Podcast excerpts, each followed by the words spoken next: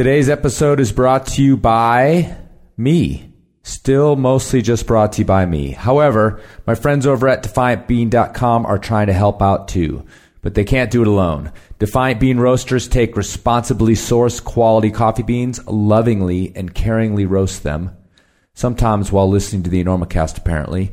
Then they put them in a bag, still warm, in a box, and send them to you. So fresh, the beans think they're on a little vacation, right up until they hear the grinder fire up. But anyway, DefiantBean.com is offering a Enormocast listeners a deal 10% off any order, and we, the royal we over here at the Enormocast, get 10% as well. That's DefiantBean.com. Enter Enormo in the coupon code at checkout and get 10% off great coffee. Or head over to enormocast.com, click on the Defiant Bean banner for details. Be defiant, demand fresh roasted coffee. All right, on to the show. We gotta get Listen, uh, uh, where you playing in town? You, you playing here? We're doing the uh, the Normo Dome, whatever it is. It's terrific. Oh It's yeah, a big house. Place sold that it out. of town. That's a big nice. place. You sold What's it that, out. 20,000 I'll see. You really should. The hell are you doing? I couldn't sleep. I'm checking the ropes. There was a frayed end on your rope, and I'm cutting it out.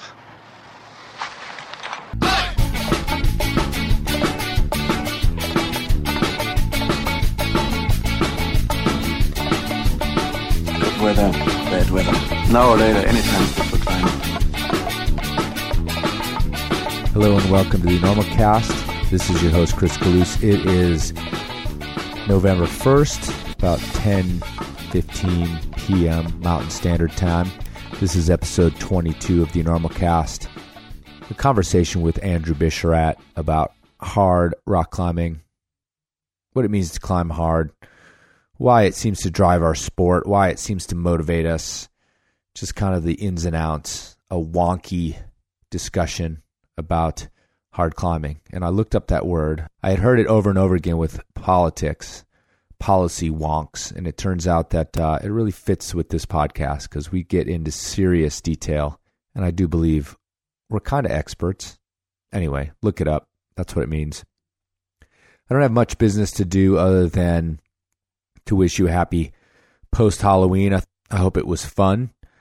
I know that climbers are kind of like grown up children and we do like to dress up. And one interesting thing about Halloween that I noticed, not just with climbing, but playing in bands, is that people get to dress up as something that they're not normally and they get to act out in a way that they don't normally act out. And it turns out that that other person, that other persona that they've wanted to be for 364 days a year, tends to drink a lot more than they do normally and tends to be a lot sluttier than they are normally. So keep that in mind next year when you get that sexy vampire costume out or that sexy trad climber costume, whatever it happens to be. Anyway, this podcast is a bit of a return to form from the old off belay days because Andrew and I just take a topic and we sort of let the conversation hit it from all sides and ramble on a bit here and there. Hopefully, it'll generate a little bit of uh, interest and maybe some thoughts that you guys have as we get into um, what it means to pursue grades, what the grades mean, what it means to try to climb as hard as you possibly can. Anyway, if you feel like uh, talking about it or sending in some comments, I am always welcoming them. And you can reach me at chris at enormocast.com. You can also leave comments on the website, enormocast.com. I do believe we've started to create a pretty solid and kind of vibrant community around this thing. So I totally appreciate any input, feedback, comments that you guys have. And maybe someday they'll get right on the air.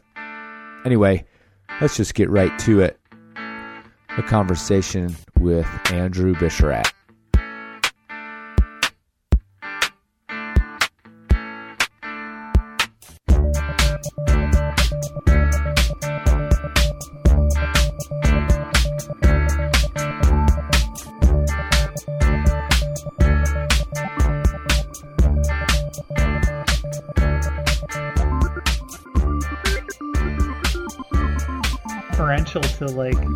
Person who's excelling in this really difficult you know genre of sport is like equally obnoxious as the people who are like, "Fuck you, Gumbies." We're you know Right. that's just the same. It's just as obnoxious to me. like within any other sport or or actually any other endeavor really like you know you want you know you you want the best surgeon. Mm-hmm. You want the best airline pilot. And for some reason like a lot of times yeah there's this little bit of a of a condescension and I, that may be the opposite word but in this ironic way there's this condescension towards the guy who is you know so focused on that that really hard sport climb that that's all he wants to do. And for some reason there's this like thought that okay well that guy is like you know wasting his time or like I can't believe he's just keeping trying that route over and over and over and over again. It's like well how about you look at his dedication and how about you look at his ability to focus and to try something to perfect it? Yeah, you know and we look at olympians and we we i guess we don't see we don't see all the times they fell off of the frickin' balance beam. Mm-hmm. We just see the time they nail it mm-hmm. And maybe because we we get to witness their their 45 failures before they sent that that 14d or whatever I don't even know if that's like the the the issue though, is because like climbing is such a spectate. It's not a spectator sport. It's mm-hmm. just such a like a you know a first person like. I'm I'm the star of my own movie. Like I'm in Right. the Reel Rock tour right now on my five nine on whatever. Like I'm feel like a badass right now climbing because that's what climbing makes you feel like. You're you're like up on lead and you feel like a fucking badass and it's like scary and really intense and all of those things. And then to just translate that to or to like I guess be uh, humble enough to recognize someone else who's doing that at such a higher level that you can't even comprehend like how much more difficult it is is a big leap like it's a big mental leap. Mm-hmm. Because it's all you've been told in climbing is we're all the same. Like we're all like we're all just having this like great vertical experience and like Right. everything's the same. Right. and that is certainly true on some level but on another level the people who are out there doing the hardest routes in the world are so much fucking better than you have any idea of understanding like what that is. Like and not just like in the moment like in the the years that it took for them to get to that Right, level right. you know? And so to to to like equalize everything like everything is even and equal mm-hmm. and everything is the same and like that's like that's like what society is mm-hmm. like we know we're all we're all the same we're all we all have like the same experience and we're all on the same level and we should all be treated the same. Well that's like an ignoring reality. And i think that it is like you can have similar experiences. You can if you work hard at something and then you succeed at it there's uh there's certain general general uh, feelings and emotions that you go through in the course of that process that are very uh, educational to you to your spirit and to who you are as a person. And um but i would say that those experiences intensify and become stronger the harder the climb gets as well. Right right. Because it's harder. Once you approach your li- like your limit mm-hmm. is like where you find like these real truths and like who you are and what you really you know what you're made of i guess. Right. So. Well, and that that's the way in which I mean, climbing has been. You know, I've I've sat around and debated whether it's a real sport because we don't have like, I mean, competitions. We there are climbing competitions. Uh, people in the United States don't give a shit about them. Generally speaking, they're big in Europe, but there's a lot of things about Europe that are different. Um, but yeah, I mean, we don't. We we have a sport where it's kind of a recreation, but you know, we don't have. You were saying it's not a spectator sport, and you know, when you're standing around in rifle, look, watching a bunch of people climb and everybody's sitting around the road, it's easy to think, oh yeah, this is sort of spectating, but it's kind of incidental that we happen to be there. the, the Europe is an interesting thing because it in Europe competition is part of sports. It's part mm-hmm. of the culture there. Right. And part of that is because there's so it's so set up for for competition. Mm-hmm. Like who French, Spain, who's the fucking better skier? Who's who's good at cross country skiing? Right. And they have all of they have this amazing infrastructure where people get to go and compete with each other and whatever it is that they want to do in the mountains. And so this is like an ingrained something that's ingrained in the culture there where there's like this competitive aspect. And yeah, and I think that they are more appreciative to what the people who are better than them. Right. You know, that's part of it. Even though everyone's out there doing it, you know, everyone's out in the fucking hills yodeling and like skiing and doing whatever it is they do. They're also uh, they go to the competitions and they watch each other and they they appreciate those who are like the elites. Right. We don't have that. We're, I mean, the Europeans do call us lifestyle climbers. Like we're the lifestyle climbers of the world. Like, you know, we, it's about, and, and there's, you know, nothing wrong with that per se, but there is this other side to it. If we're talking about grades right now, there's this other side to it that is, uh, wants to shrug off this any side of competition or anything that suggests that I might be doing this in order to compare myself with another person or compare myself with myself even. Mm-hmm. I'm just out here having fun and it's this lifestyle and blah blah blah. And that's like really cool too, but you know, it ignores like a certain part of reality Right. that exists Right. in this sport, I think.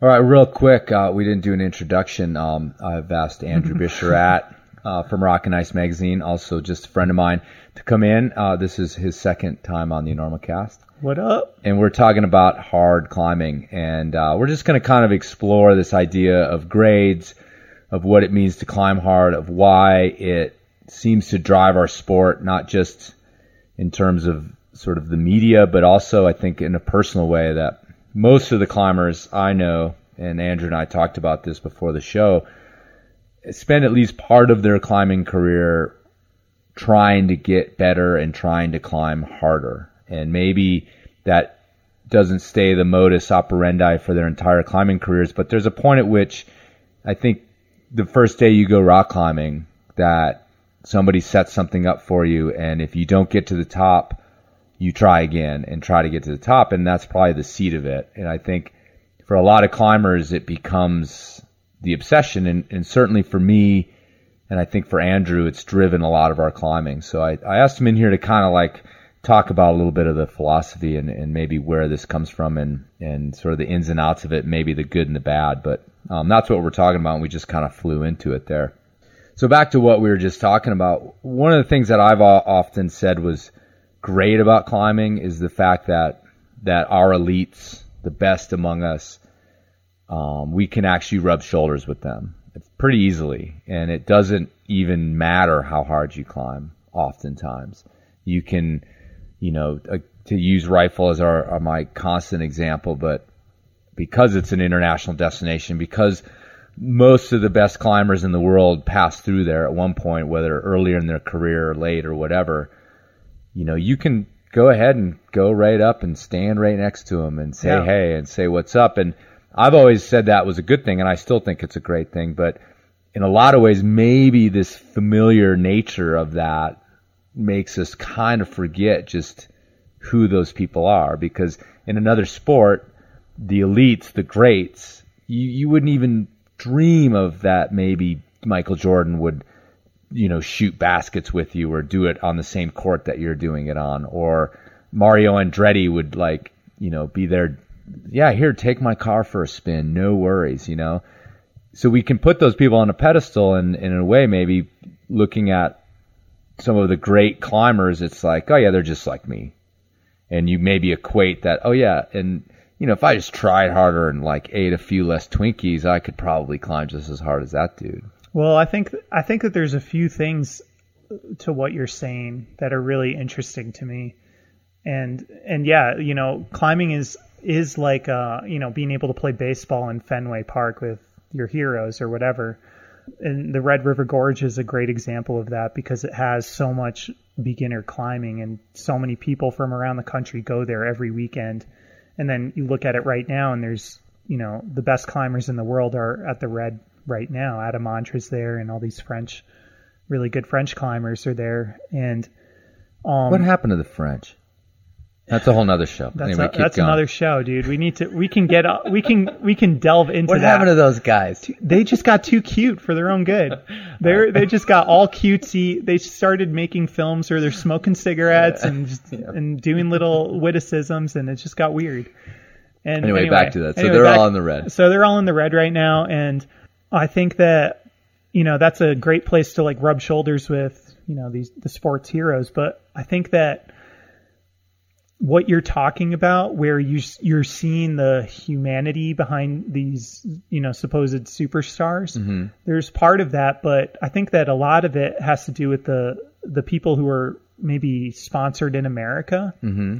America, to me, is a very easy place to get sponsored as a rock climber because one, it's less competitive than Europe. So there are far fewer really, really good climbers here than there are in Europe. Right. Um, we're behind on that level.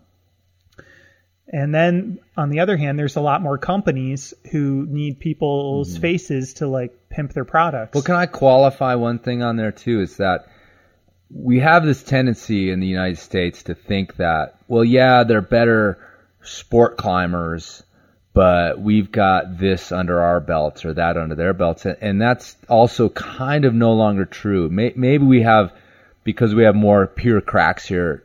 When you talk about pure crack climbing, possibly we've got better crack climbers, but when it comes to sort of trad climbing in the sense of ground up, run out, even if there are some bolts, they're killing it too. I mean, I just actually Well, the, I- the, re- the, the big Yeah. difference is, is that we are the only people who make those qualifications. Right, right. To them, it's just climbing. Mm-hmm. I just got finished writing a feature on the Dolomites, mm-hmm. and I interviewed uh, the great Heinz Mariacher, the shoemaker and Dolomites badass, and he was one of the baddest sport climbers in Italy mm-hmm. in the in the 1980s. He was climbing 514 early on, but he's still, you know, he he's able to you know understand that there's differences between like the Dolomites and Arco. Mm-hmm. You know, so there's a big difference between those two, and to him, it's not the same thing. You wouldn't use hi- sport climbing tactics on the Marmolada South Face, and to him, you know, to, s- t he sees those differences and qualifies them, but it's not as much of a hang up. You Right, know? It's right. not this hang up that we have where it's like, oh, I'm putting you in this box of being a sport climber. You can't do this. You know, you can't. You don't know what it's like to be on the sharp end of a 510. Blah blah blah. Like I think that we're the only people who still really think like that way. worry about that, and we do. I mean, it's constant, constant sort of arguments about that. dude. And you, It's constant. right. Let's do it again right now. Let's just rehash, dude. well, I just I just ran into uh, uh, Beat Kammerlander uh-huh. uh, in in Moab, Utah, actually sitting at uh, the bar at Eddie McStiff's. Nice. And so for me, and The I, White Wizard. the White Wizard, dude. Yeah.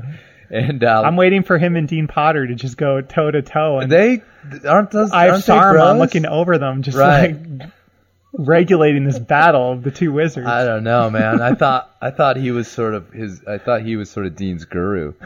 but if you, if anybody out there who's listening doesn't know who Beat Kammerlander is, which probably most of you don't actually, look him up. He's like the baddest dude. he was he put up the uh, hardest ground up roots in the Rätikon Right in Switzerland. in Switzerland. yeah. One of them was um, this multi-pitch route WoGü, which Adam Ondra is the first person to free climb, and is like even though pretty much no one in America knows this, but it's like really well regarded as the hardest multi-pitch route in the world. Sure. Like it's nails hard. Mm-hmm. Like and I don't know. Adam called it 14B or something, but that, I think that really uh, masks the true difficulty of what this route is. Right, and it's got some bolts in it, I'm sure, but the Rätikon's famous for just massive runouts, Massive even run- on 514 climbing. Yeah. right, and taking like sixty foot lobs off of cruxes. And, No, and you like don't fall there. You Right. don't want to. yeah, and that Beat was sitting at the bar at Eddie McStiff's. That's so cool. It was like a like I was just talking like this this moment where I got to sort of like, hey, what's happening? And I had met And you're him like, before. dude, Rätikon roots, not Yeah. that hard. I'm seeing you right now and Eddie McStiffs, and you're like, I'm like gonna go. I'm just gonna go and just do Silbergeier right now. No, that guy, that guy defies that because when you see him, you're just like, whoa, dude. That whatever he's climbing, I'm not getting on. what's he like, dude? Is he is he big? no, no, of course a not. little guy? Yeah, Yeah, I mean, that's maybe part of it too. he's stocky, All the really Dude. good climbers are tiny little guys, and you see them in person. but he's got crazy like gray blonde hair, like super long and gnarly, and like his eyes, like you just said, like the eyes of serum, and they just like burrow into you. But he's got like this little sort of smile on his face that he knows this thing that you're never gonna know. Yeah. is just like the look on his face. Yeah. So great guy though, great guy. But what were we talking about before we started? he was he wasn't like wearing. Carhartts and just like having a Pabst. I think he, I, I'll tell you what, he was just here climbing towers. Yeah, and uh, so you That's know, cool. He's graduated a little bit. He he knows how to come into a scene and assimilate himself. So I didn't actually look at his at his pantalones, but yeah. um, they might have been made out of canvas. Yeah. I'm not sure. I'm not sure. You don't look at his pants. That's what I've always heard. You do not look at Beat Kammerlander's pants. He hates it when you do yeah, that. you're gonna get punched in the eye for sure. he catches you looking below the belt. All right, back All back to our topic as we were going off. You were you were talking about uh, how sort of maybe it's a little more pedestrian or easy to get sponsored in the United States because there's less competition. Mm-hmm. Do you remember what your point was going to be? Um. Oh, my point was that I think that that leads into this perception of, hey, these guys are doing it, I can do it, mm-hmm. because there are quite a few named climbers out there who are, you know, really good climbers, but on the global scale are maybe not pulling down with like the dudes who are like, you know, just getting nasty on like the hardest routes. Right. And so, yeah, I think that the profession of being a professional climber is a little bit diminished in the U.S., even though it's easier to do. It's easier Right. to be sponsored and, you know, get shoes and get your, you know, profile on a company blog and all of that. Right. Um, and so I think that that's part of it. I think that it's hard to translate in general. It's hard to translate, you know, what what difficulty is in climbing in general to a large population. Right. Like that's sort of the root of what we're talking about. Right. Is how do we qualify and quantify what is difficult in our sport? Right. And who is the one who's doing the most difficult shit? Right. Like that's like what people want to know. Right. Everyone, even the fucking cynical dudes like you, like Right. they want to know like what the Not most cynical. well, okay, you're Right. you know, but the guys on Super Topo, Right. They want to know what they even though they want to like you know just wallow around in their in their you know backer you know Ron Kauk glory days and like relive the '70s forever. They also want to know what the raddest shit is because Right. they're climbers. And That's like what climbers want to know, even if it's like you know I think different from what your perspective is. Mm-hmm. You're still interested in like what's hard. Absolutely. Yeah, and I guess that's ki- kind of part of where this topic is coming from is that again, it's like if you climb five eight, you want to climb five nine. If you climb five nine, you want to climb five ten. But also, you are interested in who's climbing hard and mm. who's climbing not just grade hard, but who's climbing the most inspiring, rad stuff. And but the thing about that is, is you can you can kind of make play this game in your head like those two things don't go together, but they do go together. Mm-hmm. You know, a big twenty five pitch five ten is not as interesting to hear about the first ascent of as a big 25 pitch 513 or 514. Maybe. I, I mean, I think that it's just a it's just a really interesting thing about how these stories affect us. Mm-hmm. You know, because Well, you're I mean you're in the business. well, so yeah, I know. I think so. I think about this a lot because you know what what do people want to know, and part of it is that people want to know what they can go do because and I certainly feel that way. Mm-hmm. Like why why are you telling me about this area? Like what am I am I going to go here and climb something? And that's like a majority of what a lot of climbing stories are. Mm-hmm. But then there are these stories of people really pushing boundaries and limits of what's possible for humans in the vertical world. And those stories are more important because they influence us on this level that we don't really know until maybe 10 years down the road. Mm-hmm. You know, Chris Sharma climbing the first 515 made everyone in the world a better climber. Whether Right. or not we know it, you know, at the time, it didn't have an instant impact. But the fact that 515 was established, that raised the bar. Like, that's like, you know, you're like, okay, then this isn't that hard. Then this isn't that hard. Then this isn't that hard. Like, Well, what did you call the uh, the earlier tonight? You said the send train. Yeah, it's a send train effect. Like Right. one, and you see this, you know, in, in your personal climbing days where you're working a problem or route with someone, you see someone climb it, you're like, I can do that too. Mm-hmm. Whether or not you say that to yourself, you know, those exact words, Right. your brain works that way because it sees it happen. Mm-hmm. And so you're like, I can do this. I can, I can get to this next level. I can go farther Right. that's what like why hard climbing matters you know it's not it's not just about this glorification of these people it's Uh-huh. about appreciating like what is possible Right.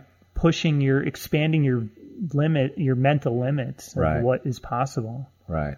and the people who don't see that to me are so sad. Like I just feel sad for them because pay some respect to this because this is going to take you t- to a new place as well. Right. You know, you are going to get become a better climber because of this. Right. You don't realize it, but it's going to have that effect and the, because there's going to be more people climbing 515. How many people have climbed 515 since Sharma did it? Like a lot of people have done it because it's possible now. Mm-hmm.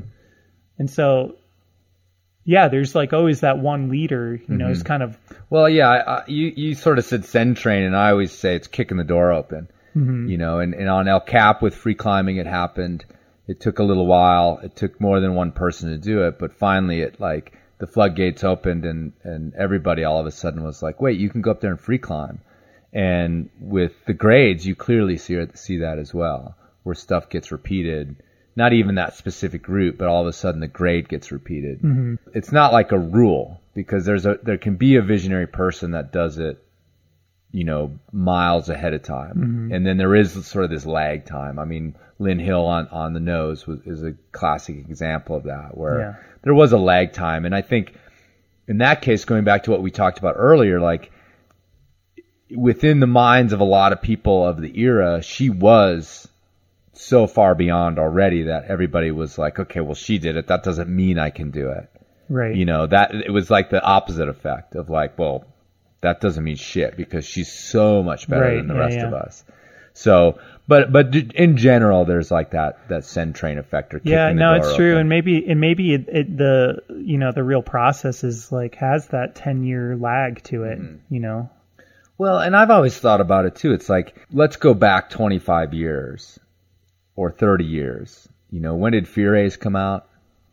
eighty five or something. Some, I mean, when they became like sort of use and in, in Fear A's, for, for those of you sort of younger than, than me and Andrew, who happens to know history, but that was the first like really sticky rubber shoe that like changed everything. And frankly, I mean, modern shoes are better, but most people climb in shoes that aren't a, million times better than those. Like they, they were pretty good shoes for the era, and yet it took. I mean, it took a long time for like 511 to become kind of a pedestrian grade. And I've of, often wondered, are are like human beings just that much stronger in 2012 than they were in 1992 even mm-hmm. or 1982 is the gear that much better i don't think so i think that it, it's that effect of like as the grades got higher and the 512 became solidified and 513 became solidified we just automatically be started to think about two grades easier being like that's that's doable Yeah. because I'm not stronger than John Yablonski. Yeah. You know, I climb harder than he ever did, Yeah. But I don't think my shoes are that much better, Yeah. or my rope works that much better, Well- or friends are that much better. I mean, and but you know, you in all sports, you all you can't qualify any sporting achievement by comparing it to different decades. Right. Like that, you don't qualify what Babe Ruth, you know, achieved Mm-hmm. as a hitter based on you know what Mark McGwire Right. Barry Bonds is doing now. Like it, it's just not the way sports work. It's always like in the context of the day. Mm-hmm. Right. Who is doing the hardest, best stuff. And so, yeah, we get to we hold on to our Babe Ruths or whatever, Right. You know, because that was when we were growing up, that was the shit at the time. You know, Right. like the Bachar-Yerian was the shit. Right. Well, I was in rifle a year, a couple years ago, and there was like six people standing in a little circle with me. Who were just like, "Oh yeah, I climbed the Bachar-Yerian. I climbed the Bachar-Yerian too. Oh really? Me too. Oh no shit, it wasn't that bad. Oh yeah, okay, cool. I know, isn't that You know? a trip? It, Yeah, it- it's like crazy. the mythology around it. You'd think it, it's it languishes there, like, and someone tries it every once in a while, but it gets break their legs every time they right, and break their legs every time they do it. crawl the- away from the back. But yeah, I'm the same way. I I know it's a ton of people that have climbed. that. Yeah. I know some people that have fallen off of it too. But Yeah.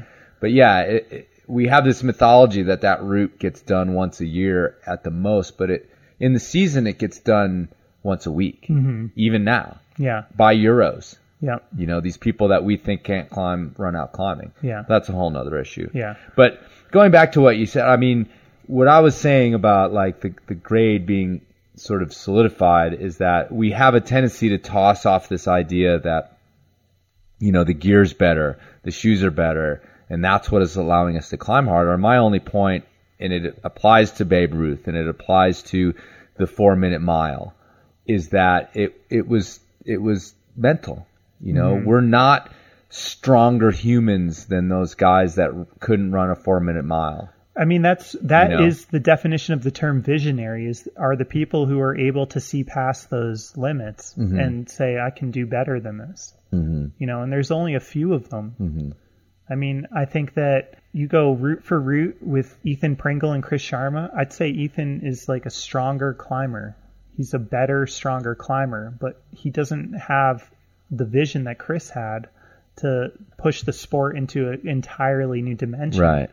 you know and and i think that you know someone like Adam Ondra is maybe starting to prove himself and is going to be taking the sport into that new, new dimension once he starts doing his own new routes and, Right. and not just like repeating everything else really quickly i mean he's done a few new routes but they've except i guess his new one is one that he bolted Right. fully um his new route change is uh, the first 515c Right. in the world so Well, I mean, isn't um, it but the, the he's he's only 19 years Right. old. He's just starting out, and It's he's the going, normal so, pattern. yeah, I'm not saying that Yeah. he's he's doesn't he doesn't have this characteristic of being a visionary. Right. He's 19 years old. Right.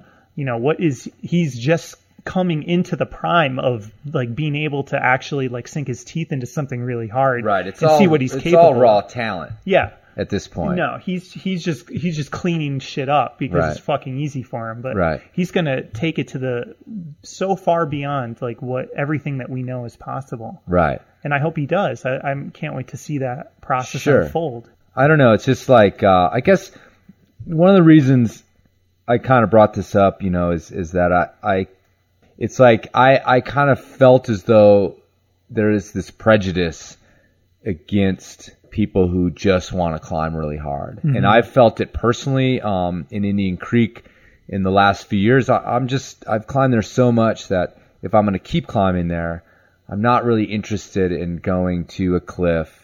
And the standard practice there is, you know, you go and you you climb a couple five tens and you climb a couple five elevens and you climb some five twelves and you try to get as many pitches in in the day as you can. And then you know the next day you go to another cliff mm-hmm. and and years ago already I've just got tired of it. I'd rather go try to climb something really hard. And there's sort of this attitude that I kind of get sometimes that because I don't want to run up that 510 at the end of the day and I'll give a pass on it, I don't love climbing as much as the dude who who's gonna like go until the till the till the light disappears off the off the cliff, and we're all freezing our asses off. Yeah. And may, maybe it's in my head, but I, I sort of feel that sometimes of like as much judgment as as I think climbers who don't climb as hard think they get from from people who who climb at the upper end of the grades. I think there's also this kind of like maybe it's a pushback to, to, to say, well, you don't love climbing as much as I do because all you do is chase grades. And I've, you know, heard the chasing grades thing all the time, which, you know, something we should get into grades in a little bit here, but that, that's Well, kind of where thi- this is coming this, from. Um, well, so I I just want to say something that I I came from a similar background, I guess, and just growing up as a trad climber, you know, and a lifestyle American climber, you know, Yeah. like that's the that's the sort of way to approach it, and I get that because who wants to be around someone who's like, I want to climb harder. I want Right. to get A pluses in school all day, every day. I just Right. want to fucking get Yeah, A pluses. Okay. Yeah. Like, is it cool with you if I just get some A pluses right now for the next week? Like, I'm just gonna rock school forever. Like, I want to do that, and if it's cool with you, like, we can still be friends. right. Like, that's not. You don't want to be friends with those people. You know, they're fucking annoying. that's a great analogy. so, like, the I it's like, oh, relax, bro. just relax, Smoke this. dude. It's cool. You smoke this. I'll be studying, getting A pluses while you fucking get D's. Is that cool? Are we cool? Are we still friends? um. So yeah, I get that that's annoying, but and I think that sport climbing, i that's the nature of the game. Mm-hmm. It's so you know achievement based. right. And it's really, you know, it's not a game for everyone because of that. I hate to keep dropping his name, but like Chris Sharma, he was, we're friends and whatever we talk. And I was talking to him this summer and he said, This might be the closest I'm ever going to get to interviewing him. So just keep talking about him. so he, he we were both talking. We are like, you know, we, I, I was like, I feel like I'm climbing harder than I ever have in my life, but I don't have a red point to show for it. Like I'm climbing better, but I don't have a red point. I don't have a send, you know? Mm-hmm. And Chris was like, yeah, I, I feel the same way. Like I'm climbing better, but I haven't sent anything in like a year or two years. right. And that's like one thing you don't always hear about Chris is it takes like a year or two to, to send these really hard routes Sure. he's not out at the crag doing laps on the 510s. Like Right. he goes to the crag and he climbs, he picks one route and like it's the hardest route that he can find there. And that's what he's psyched to do and he, and he does it. And it might take, you know, a, few days. It might take two years. Well, it's a crazy life of failure. It's a crazy life of failure. Yeah. Yeah. So that's like the nature of the game is like, you know, constant failing. And if you're Mm-hmm. okay with that, that's like, that's what the, you know, sport climbing is. This is Mm-hmm. a very achievement based thing. But I had this realization, and we talked about this earlier, where I was like, if I can climb as hard as I physically can, then look at how many more routes I can go do Sure. like look at all of the routes that are opened up to me Mm-hmm. you know because i can climb a certain grade i can go do 90% of the routes blah blah blah wherever like i can climb all of Right. them and that's like a brilliant thing Right. if you're psyched on climbing Mm-hmm. you know to be able to feel that way like i was saying i just came back from the dolomites and that uh, really came into play there because for the the routes that I approached, like most of them were well below my limit. So I had this really great experience of being able to, you know, try pretty hard, but not at my limit. I didn't fall on most of the routes I climbed, and I was able to do some like hard routes, you know, on site or whatever. Right. And it was just cool to be able to be on these routes that are, you know, hard, cool routes that aren't that don't have like 20 people uh, in in a line to get up Sure. them because it's the classic moderate. It's the like route that everyone has to go do. It's the five seven that's Right. was done in 1920 and blah blah blah. Right. Like you can go and climb these routes that are harder and no one's on them. Mm-hmm. And so that's like a that's a. I mean, these are like very practical benefits to Right. to just having that approach. I think. you know that's really a key thing to remember because bringing this back to sort of being personal. And i started the show at one point i said that you know i think that most of the climbers i know if not 100% like real close spent part of their climbing career wanting to climb better.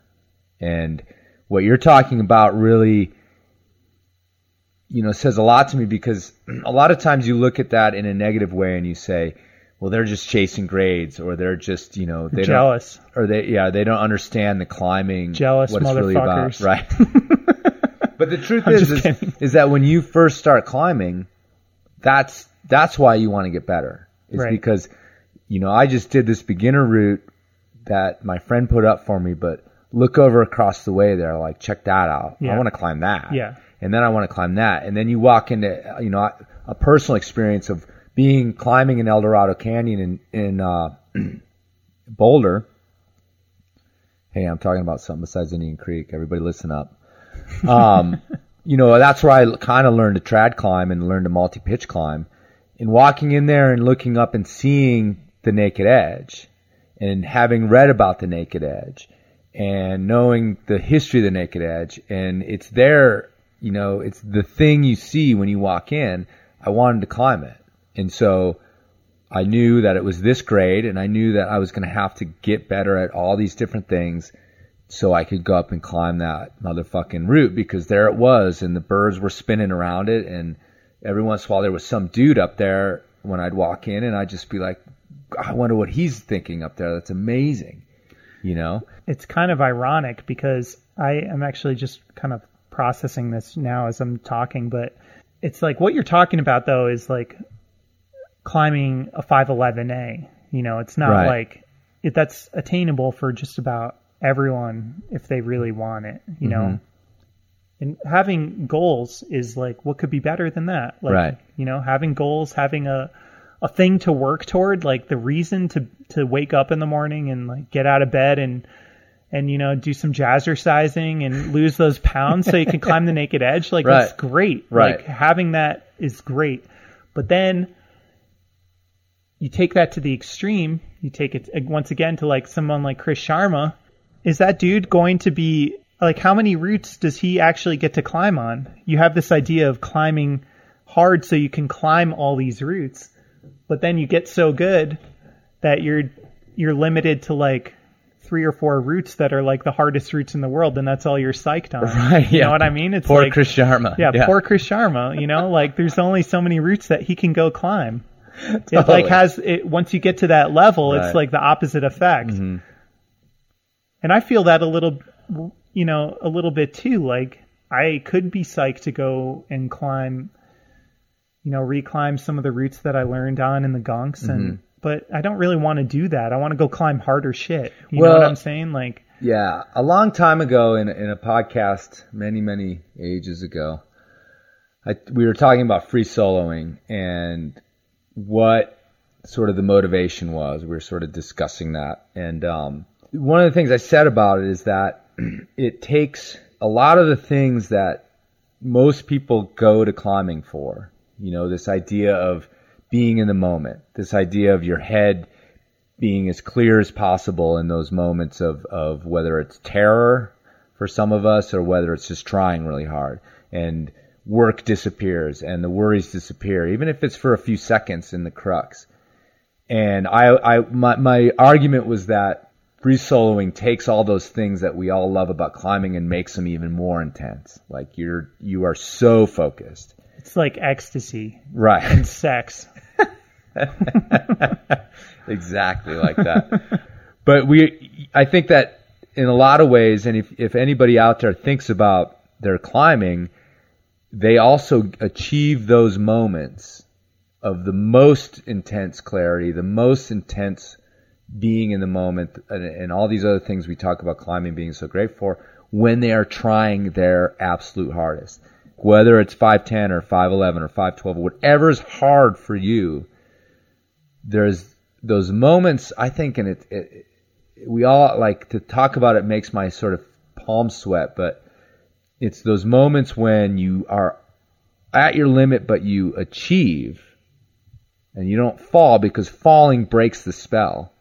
And we all know the rush of coming out of when you hit the end of the rope whether it's on top rope or whether it's leading and everything comes back. And all of a sudden oh here I am in wherever and mm-hmm. there's that car and there's those people and blah blah blah. Like but for the second before that you were in your little world on that mm-hmm. little hold. And to climb something and achieve it at that limit is like, I mean, that's the best thing in climbing. Mm-hmm. And so for me to ramble up something can be fun, but it doesn't go to that sort of drug like place. I mean, you made that joke about ecstasy, but it is like you go into this, this headspace that, you know, the original LSD experimenters talked about. Like you're in this other world.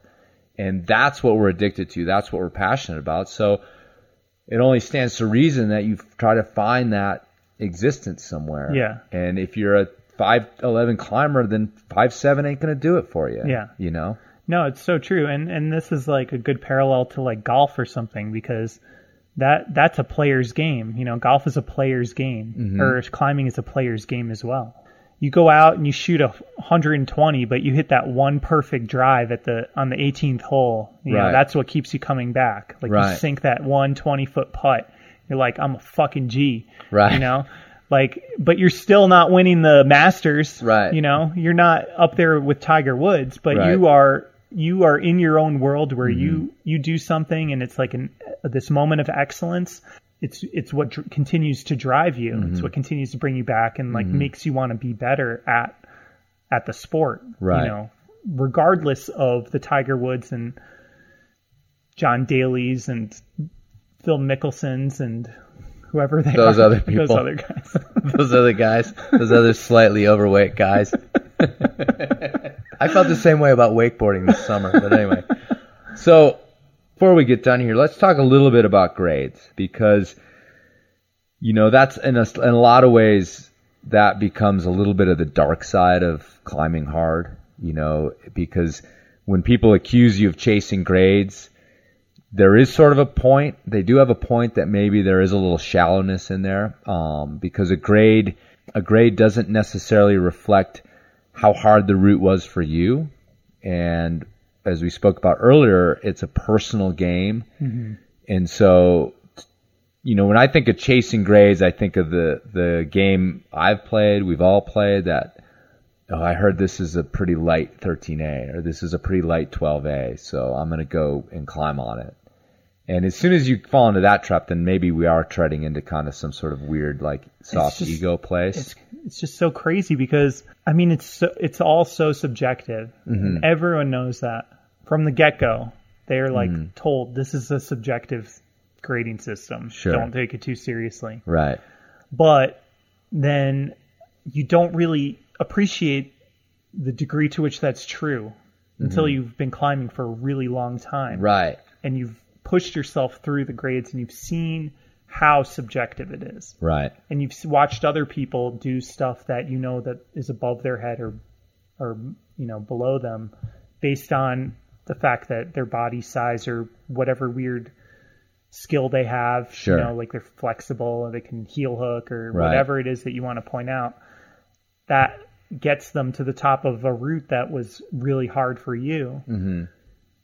you don't until you like see that in person and you really understand it Mm-hmm. you know and but it's crazy to me that there's so many people out there who want to make it this like consolidated thing you know Right. like consolidation of grades that's all you hear about like let's consolidate the v15 grade before we move to v16 let's Sure. consolidate 514 what the it doesn't mean anything Right.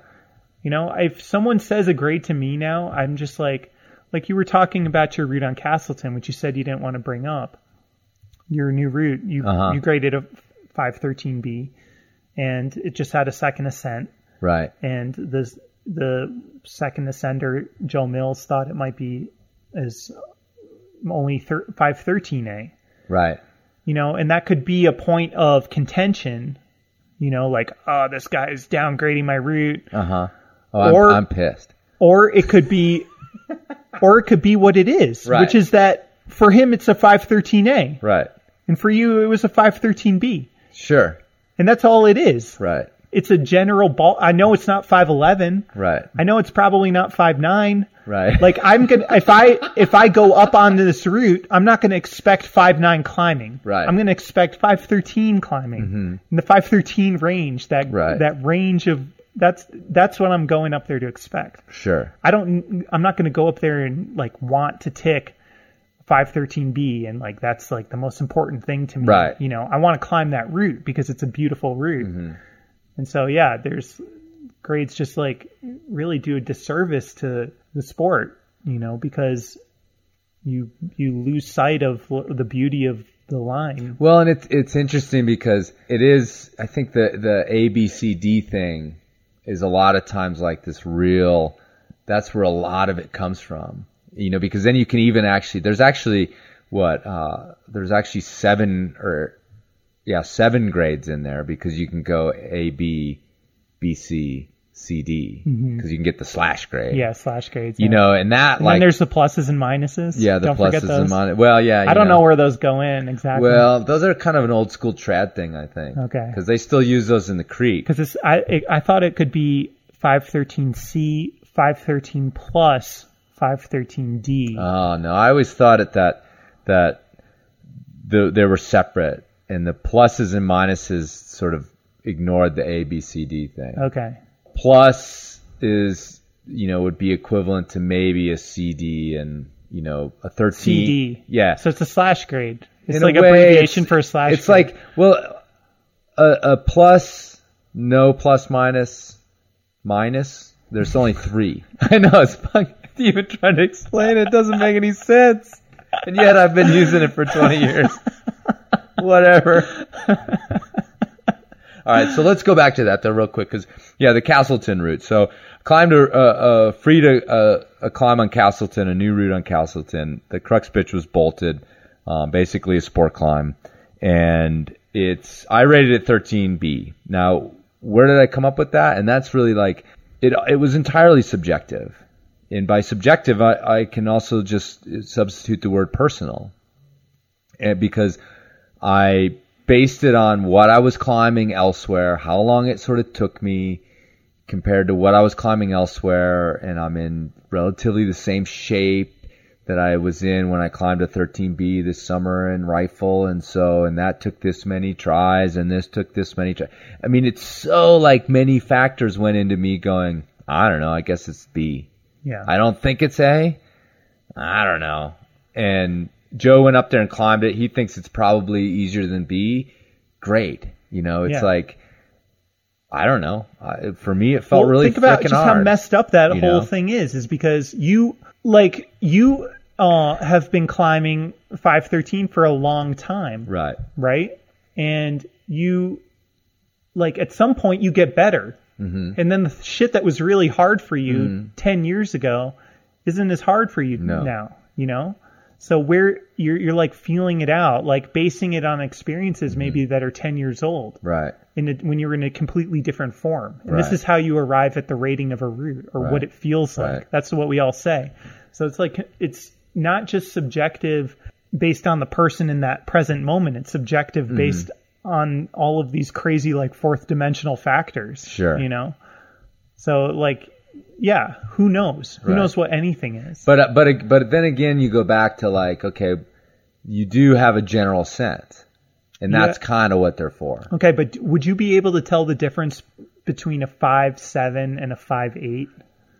It'd be a little rough. What about five three and five four? No. Okay, so I started climbing in the gunks, and this is some real shit that goes on there, dude.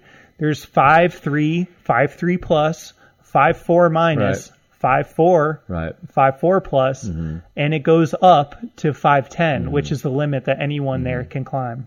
I'm just kidding. I only Well- say that out of a place of love, But do you, but do you, do you, I mean, we all get caught up in it. I get caught up in it.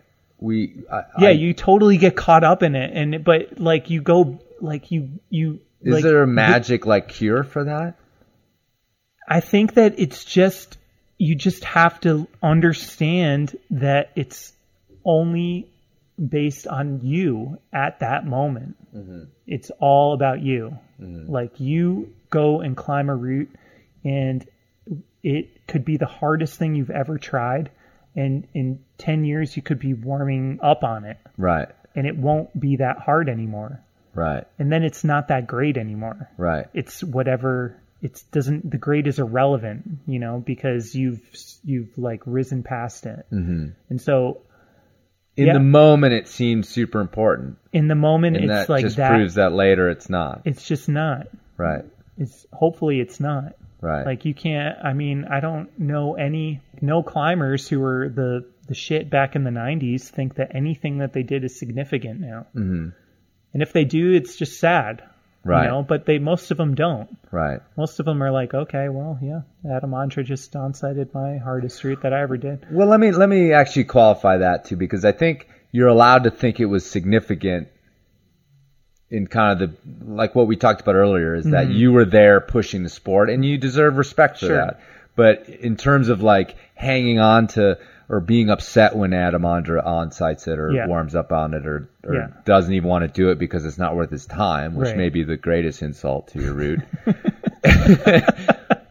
Getting hung up on that is one thing. I think you can feel pride in that you were that person Sure. at the time. Yeah. You know, that there's nothing wrong with that. No, no, for sure. But but yeah, going like, oh, that little girl did Well, my route. It's no. like, well, guess what? A younger little girl's going to do it next year. So, But the thing is, is on. that all I mean, those people who were putting up those routes back then are the reason that there are kids climbing those routes in the first Bingo. place. Yeah. Like that's what it all comes back to is like they pushed the sport 10 years ago Mm-hmm. so that you know their children could come and onsight daddy's project. Like that's like totally. that's what it all comes down right. to, you know. That's it's like, like- and also not just you know we talked about vision, but also just the fact that there's that many more routes for these kids to go climb. Sure, That's like practically that's the reason why grades are moving forward too. Is that sure. you know not just gyms and training, but the Mm-hmm. fact that there's entire you know cliffs with like 25 13s for kids to just go and huck laps on. Right. That just raises standards. So. So the most demoralizing thing, and we'll wrap the grade discussion up with this, but the most demoralizing thing for me personally are bouldering grades, uh, because I'm a horrible boulderer, and I, you know, about seventy percent of the time I can just be like, that's fine. It's just not my thing. I'm just not very good at it, and I can walk away unwounded. But there's a good percent of the time, especially if I'm if I'm bouldering inside, where it can just like crush my soul, and I can just be like, "Ah, I'm a terrible climber. I hate this. Why am I doing this? Like, I'm going home to read my to read climb about guys in the 70s who climbed 511 again, so I can feel good about myself. Is that the Colorado history? Yeah, that's book? that's yeah. fa- my favorite book. Yeah, nice. So you you wanted to say something about V grades? Oh, I just you know I can't stand them really. I wish that they would just die. I think the guy they're named after can't stand them either, frankly. I think that that's yeah his his legacy is something that he can't stand. So Yeah. you're, you're gonna have to have him on the show. I And, would love to actually. Yeah, John Sherman, shout out. I, I mean, yeah, I, I think that I, I just don't get them. I mean, through and through, I just don't understand bouldering grades, and um, I think that it the bouldering is like the distillation of why climbing is a subjective is subjectively difficult. Right. You know, you, you take something down to, you know, 10 feet, three moves, five moves, and everything about the body size, the person type, the strengths and, weaknesses can either be the di- the difference between sending or not. You know, Right. and I don't know, it just gets like really complicated. And ironically, people get like the most. It seems like they get the most upset about the V grades. It's interesting to me because the original bouldering grade system that I know of, and if I understand it correctly, I'm I'm, I'm kind of recalling this, but it was it was uh, John Gill's completely personal grading system because the way I understood it was he first of all he only graded problems that he thought were worth grading, which were hard. Page 85 of Climb. Yeah, exactly. the B1 was a boulder problem, from what I understand, that he could do either first try or very, very quickly. A B2 was something that he had to work his ass off to do. And a B3 was supposedly something that he was unable to do. Or I thought B3 was that he could only do it once. Oh, right, Or maybe it only had one ascent. One ascent. And yeah. then as soon as someone else does it, it's down to B2. down to B2. So it's an interesting sliding grade, but it's also so personal. It Yeah. really speaks to what we're talking about because it was about him. And at that point, I mean, he was basically, at least within his sort of region, the best boulderer out there. Well, that's sort of the the thing about the bouldering grades that's really irks me is that it becomes, you know, when you bring grades into the equation, it doesn't become you versus the rock.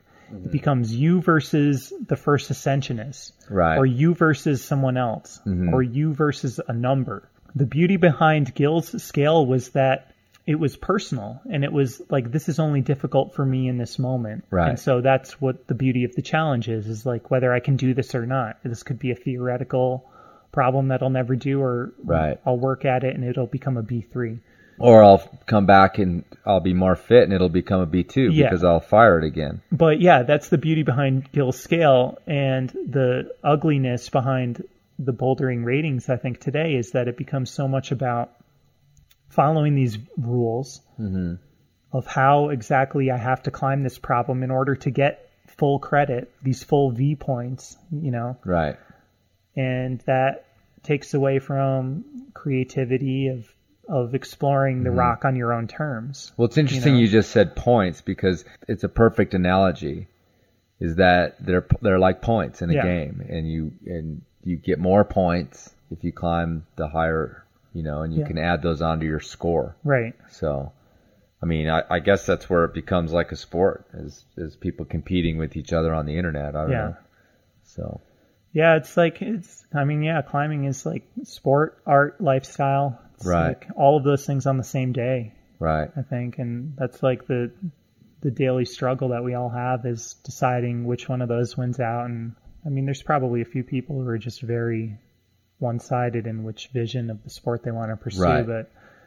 I, I think for the most part, most people I meet are embody all of those aspects. Sure. You know, it's like an art. It's it's something that they enjoy for the like a dancer would enjoy dancing. You know, like they mm-hmm. can.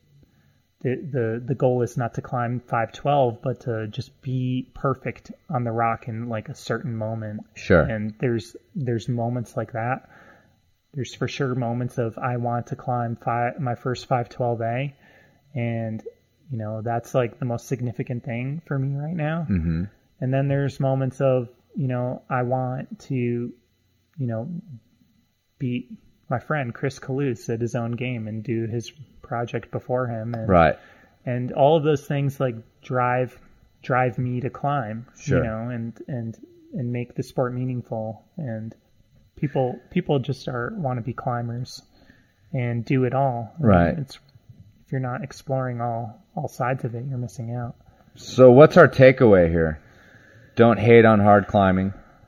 i think god how do we just Don't worry about the up? grades. i think that yeah care but don't care too much That's totally the right way to think about it.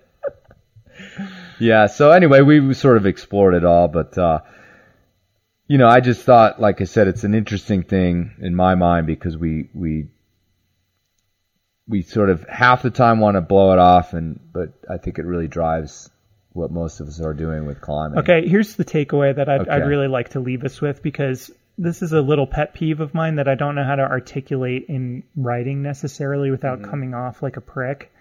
And How's that ever stopped you before? well, usually it doesn't, but I'm I'm getting older, man. I'm learning. I'm learning. I'm just Right on. Okay, sorry. Go ahead. I'm trying. I'm just trying. Right on. You know that's Right scene in Pulp Yep. Fiction. I'm trying, Jules. um, Trying real hard. uh, what was I saying? You're Oh, my to takeaway. Yeah. So my takeaway is that our it's so easy for us to, you know, we've heard like it doesn't matter what grade you're climbing at, everyone's doing great, everyone's having an enjoyable experience at that level, and and just rah rah rahing this, you know, every every climber's experience, which is important, and I firmly believe that's true.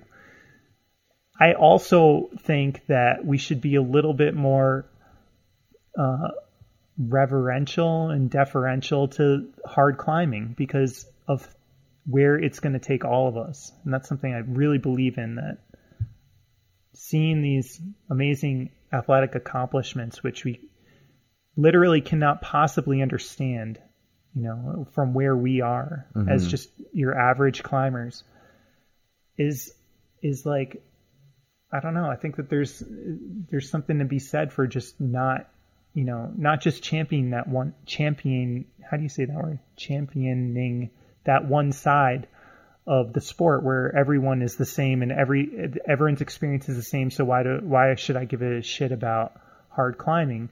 When really you should give a shit about hard climbing because it's really hard and that's like progressing the sport and that's going to take you and your kids and everyone to you know new levels. Just be open. Just yeah. think about the lessons and not just don't be closed off. Right on. Be respectful, but don't be closed down and be open and and and give give belays out. give your friend a belay if he needs it. Maybe some beta. All right, shut up. All right, Andrew. Thanks a lot. I think we uh, I think we really covered this. Um, I think in a good way. I'm impressed. I don't know about that. All right. Well, thanks for coming over. Anytime, thanks for man. coming into the studio. And uh, when I come up with a another philosophical topic that needs hashing out, I'll give you a call. Hopefully, we'll have some uh, some other people up in the mix. Totally, yeah, yeah, some other attitudes, especially from the ladies. Yeah, they're just hard to find to get on the mic.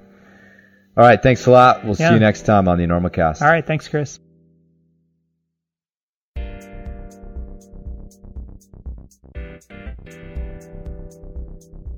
All right. Well, thanks for listening to episode 22 of the Enormocast. We'll see you guys in a couple weeks. And by that time, the United States of America will have the answer to this overly expensive, intrusive, and drawn out question of who's going to be the next president. Personally, I'm pulling for the black guy again. But you guys do what you want.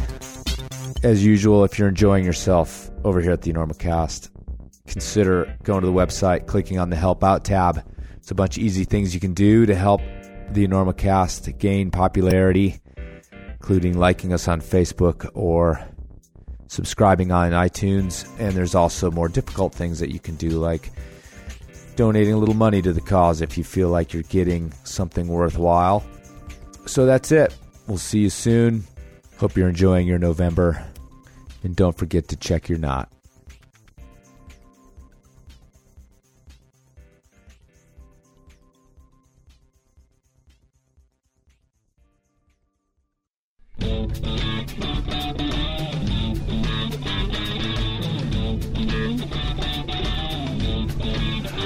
Truth is, you're the weak, and I am the tyranny of evil men. But I'm trying, Ringo. I'm trying real hard to be the shepherd.